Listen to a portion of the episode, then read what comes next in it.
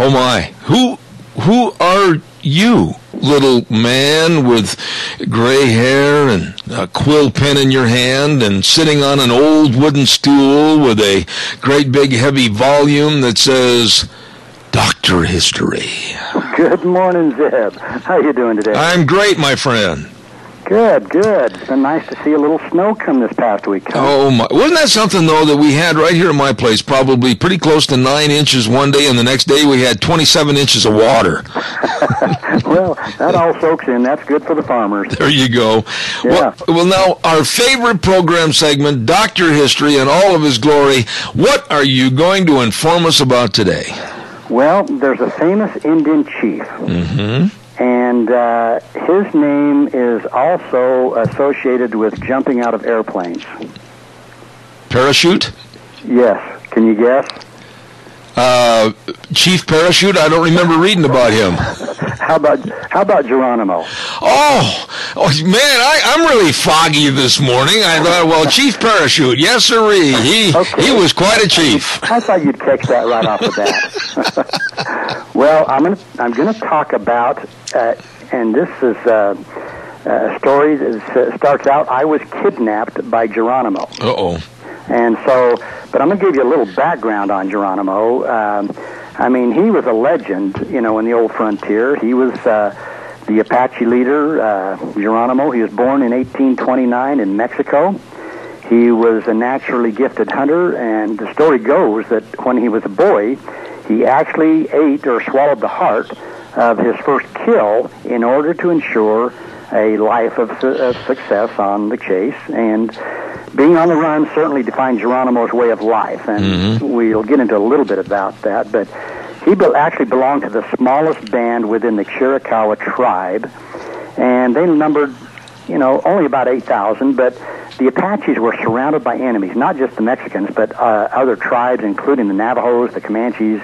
And so, as he grew up, and their tribe raiding their neighbors was just a part of the Apache life. That's just what they did Mm-hmm. to maintain their, their way of life. So, but in response, the Mexican government actually put a bounty on Apache Indians, offering as much as uh, $25 for a, even a child's scalp, which, you know, uh, seems a little gruesome. But It seems more than gruesome, but I got a question for you, oh omnipotent one that knows all.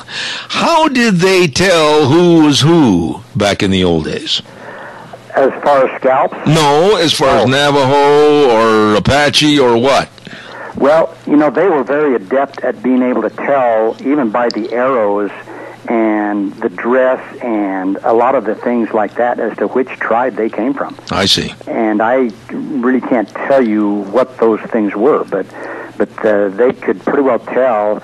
Uh, just uh, for example, like Jeremiah Johnson uh, or John Johnson, he knew that it was a Crow hunting party Mhm. that had killed his wife. I see. So, but anyway, at the age of 17, Geronimo had already led uh, successful raiding operations. Now, about this time, Geronimo fell in love with a woman. Uh, her name was Alope, and they married, and they had three children. And then tragedy struck. Uh, while he was out on a trading trip, uh, some Mexican shol- soldiers attacked his camp, and anyway, the word came back to, to these Apache men. They quietly came back that night, and Geronimo returned home where he found his wife, his mother, and three children all dead. Mm. And this is kind of what uh, kicked him off into, uh, you know, uh, you know, it really obviously affected him pretty bad. But Absolutely. now, I'm going to tell this story in first person because that's the way it is written and written down uh, by the guy that this happened to. So I'm going to be saying this in the per- first person, all right? Okay. Okay, this young boy, he says, I was herding my father's calves in Mexico, and I was snatched from the prairie grass and thrust in front of Geronimo on his spotted pony. Hmm. He said, It all happened so fast that summer day in 1869 that I did not have time to heed the warning that my mother had given to me. She said, Run like the wind when and if you hear a coyote. Do not stop for calves or anything else, just run for home. Now he says, I knew that Geronimo could imitate a coyote so well that even a coyote wouldn't know the difference. But this time he fooled me, and when I heard the cawing of the crows, I was not prepared for Geronimo, who had been raiding into Mexico ever since the Mexicans had, uh, again, killed his wife and children. So here he says, I was a boy of nine years of age. I was a small Indian boy paying for something that the Mexicans did before I was even born. So it said that it was dark. Uh, it was dark without a moon when we rested and ate food that my captor provided, tortillas and frijoles uh, from a tall tin can. I was tired and I was worried about what my mother would be thinking or doing. My father uh, would be more worried about the ten calves that would be missing. So obviously his dad wasn't too concerned about the boy. Mm-hmm. Uh, he said there was a breeze and Geronimo wrapped a red blanket around me. He said I slept, uh, but I was waking very early and told to hurry as the sun would be hot before long. He says I choked down another cold tortilla and was helped upon Geronimo's pony again. Well, when daylight came, I was out of my small world into strange country, and I was uh, in the area that is now the state of Arizona. So the sun, and obviously you know what kind of weather there is there. Um, you know, he said the sun was hot. We rested many times. We had plenty of water, plenty of food. He said, I saw the big chief staring at me continuously. Now, if you're a nine-year-old boy and you hear about Geronimo and he's staring at you, that could make it a little uneasy. Well, now let me interrupt. Okay. Uh, I'm 66, and if I saw Geronimo staring at me, it would make me very uneasy. well, given his reputation, but I think we're going to see a different side of Geronimo right here. Oh, okay. So now Geronimo went to the boy and he said, you know, he says it's difficult to tell the difference among the people of Mexico. He said, there are the Mayas, the Opatayas, and the mixed ones, those with the Spanish in their veins. Which he says, which one are you? And he says, I guess that all Indians know their tribe, and I told him that I was Opatay. And I, tell, uh, I hope that it was his day to, to like that particular tribe. um, and then the great Geronimo did a funny little dance that night, as he had promised me he would, if the moon would shine. Well, there was a campfire, and I listened to the braves tell stories uh, before everybody fell asleep. And he said, I saw many head of cows, calves, and ponies being driven ahead of us, and I tried to make out those of my father, but I couldn't. Uh, so again, this was a raiding party. Well, Geronimo shook me gently the next morning, and I knew that we were entering his camp. Um, it was dark. He knew that he was wanted by the soldiers of the United States for his numerous raids. Uh, he had been in and out of uh, prison uh, very, for years, but he was not afraid. Uh, this first night, he said, I slept beside him on the red blanket. I heard him say a prayer to the high power. I knew then that he was not bad. Uh, he took my hand and told me to not be afraid. This made me feel better, and I slept after saying a prayer myself. Mm-hmm. Again, keep in mind, this is just a nine-year-old boy. Yeah. So one month or so after I had been taken, I was called to the chief, and he began by calling me El Cativo, and I wondered what he wanted with me. Cativo, he said, do you know what embers are? I answered him once, yes, chief, I know what they are. Do you know that in order to be brave and courageous, that you must be tried by fire? Uh-oh. Okay, so I think you know what's coming. Yep. Somebody's going to have Fearful, a... I was fearful. Uh-huh. And Geronimo said, Now you are full of fear, he said, but anger will replace fear after the trial by fire. He says, I did not grasp what he meant as he kept talking to me. When he left me, he patted my arm, and I knew that he liked me. Well, in about three days more, after the talk of the embers, I was called to him, and he said, I hate to hurt you, Cativo.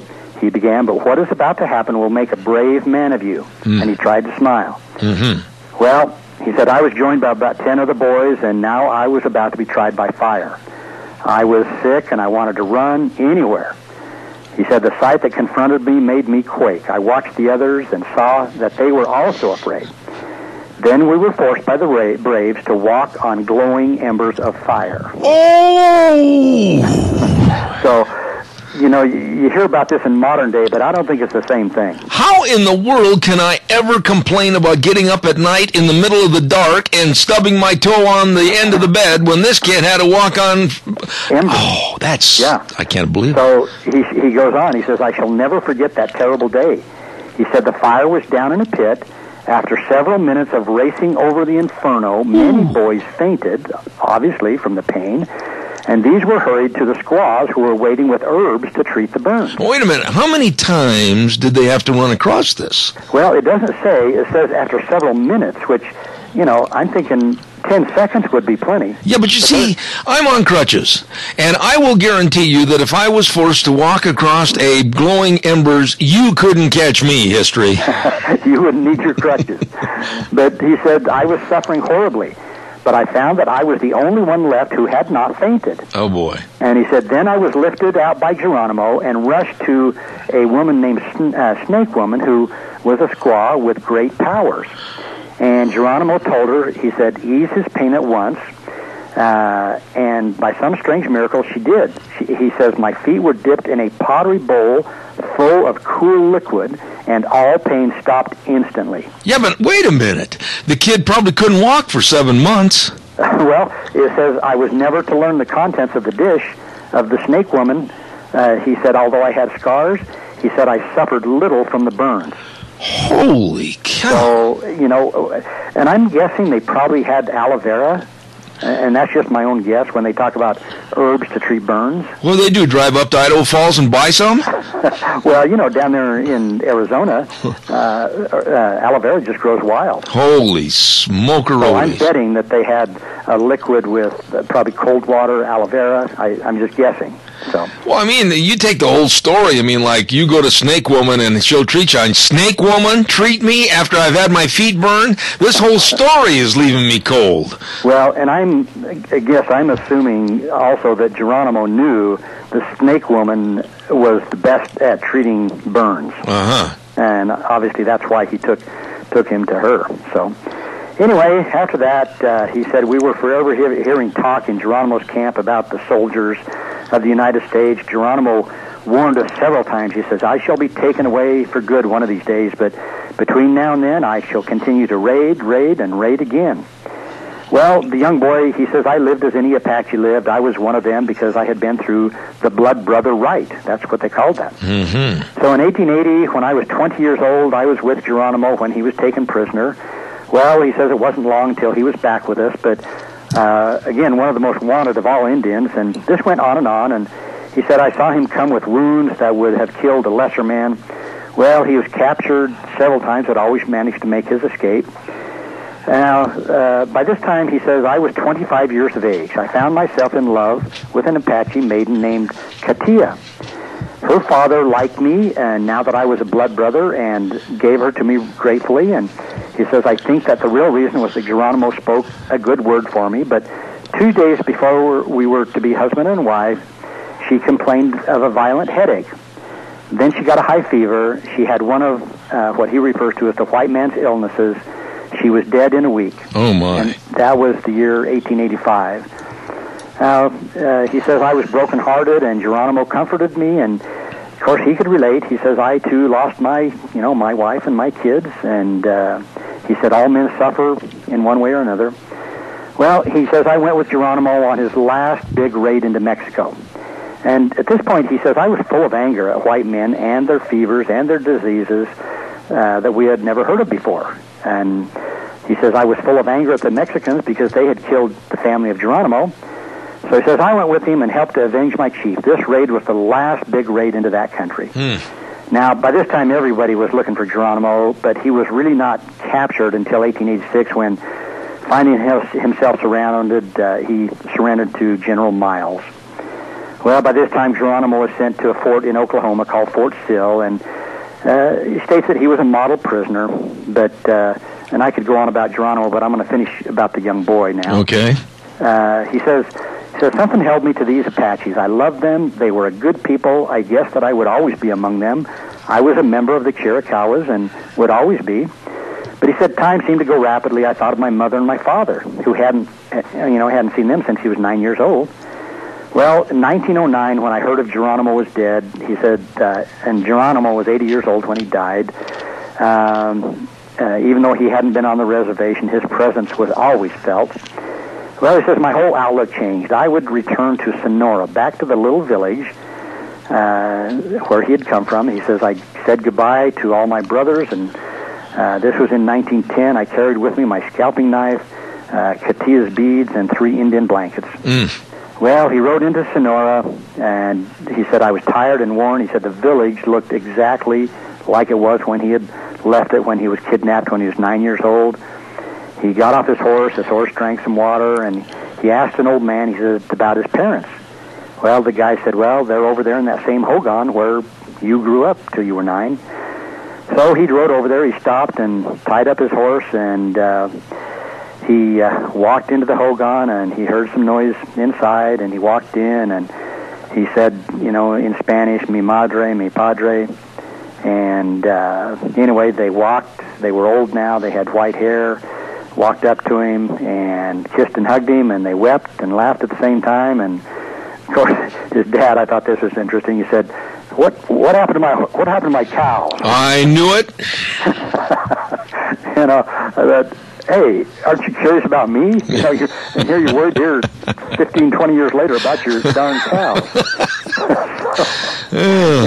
thought that was funny. But anyway, he became the captain of the, he says, the captain de policia, which I'm assuming means, uh, of this little village, which Sure. I mean, I'm assuming means the police chief of that little village. Yeah. So, but he said later, you know, when he'd be around people and they'd talk about Geronimo's last big raid in Mexico, he said he never said anything, but no one ever knew that he was part of that last big raid into Mexico. Now, how much of this, when you relate this story, do you think has been preserved by truth or enhanced by fiction? Okay, let me let me just read this at the beginning. It says Manuel M. and I'm going to butcher these names. Manuel M. Cajias, as the grandnephew of the subject of this story, lived near him for many years and knew him well. His uncle Octaviano Cajias asked Manuel to write down the story. He did, and it is related here as nearly as possible as Octaviano told it. Oh my! Now, So to me, this is as good as it gets as far as accuracy Uh-huh. uh, in what really happened. Now, Geronimo, when you see pictures of Geronimo, uh, and I've got many of them uh, in my office, as a matter of fact, he was not a very uh, good-looking dude to the point where you even think a smile crossed his face. He looked just absolutely rugged, haggard, and mean. Oh yeah, he did, and you know, and and he had a rough life. I mean, uh, you know, I mean, the United States Army was after him, the Mexican Army was after him. Uh, you know, and, and besides the other tribes that were also after the Apaches. You know, and uh, it was just a, a life of survival. Well, let me ask you this question then. Uh, Cochise, according to history, wasn't uh, Cochise at the same time with Geronimo and there was a battle for power as to who really was going to lead the Chiricahuas? Okay, Ger- Cho- Cochise, Cochise was Geronimo's father-in-law. Ah. Okay, and uh, actually, uh, uh, you know, uh, like I say, Geronimo's father-in-law Cochise, he could kind of see where the future was headed, and in an act that kind of greatly disappointed his son-in-law Geronimo, Cochise actually called a halt to this decade-long war with the Americans, and he actually agreed to the establishment of a reservation for his people uh, on some of the Apache property. But within just a few short years, Cochise died, and the government, as typically happens, they reneged on this agreement. Right. And they moved the Chiricahua north so that settlers could move into these the, the good land. Now, you remember the television series that depicted the story of Cochise and the reservation and the Indian agent that uh, tried to work it out. Remember the TV series called Broken Arrow? Oh yes. Uh-huh. Remember that was all about Cochise, and I remember certain excerpts of that. I don't know how close to history they were, to where Cochise and Geronimo had a lot of uh, arguments as to how to treat the white man. and, and that's uh, you know just what little I've read here. I, I think that could have definitely taken place uh, to some degree. You know, how much do you fa- do you argue with your father-in-law? Yeah, let's not go there. you know, I mean, there's, you still got to live with the guy. He's your father-in-law. Yeah. So, you know, there may have been some disagreements, but uh, well, it sounds to me like the personality of Geronimo, and I think a lot of times in history, regardless of whether it's an Indian story or whether it's a story about mountain men or if it's a story about bank robbers, doesn't make any difference. There was another side to their personalities, kind of like uh, Butch Cassidy and the Sundance Kid. There's a good example. They really, uh, when people met them, they liked them. Yeah, yeah.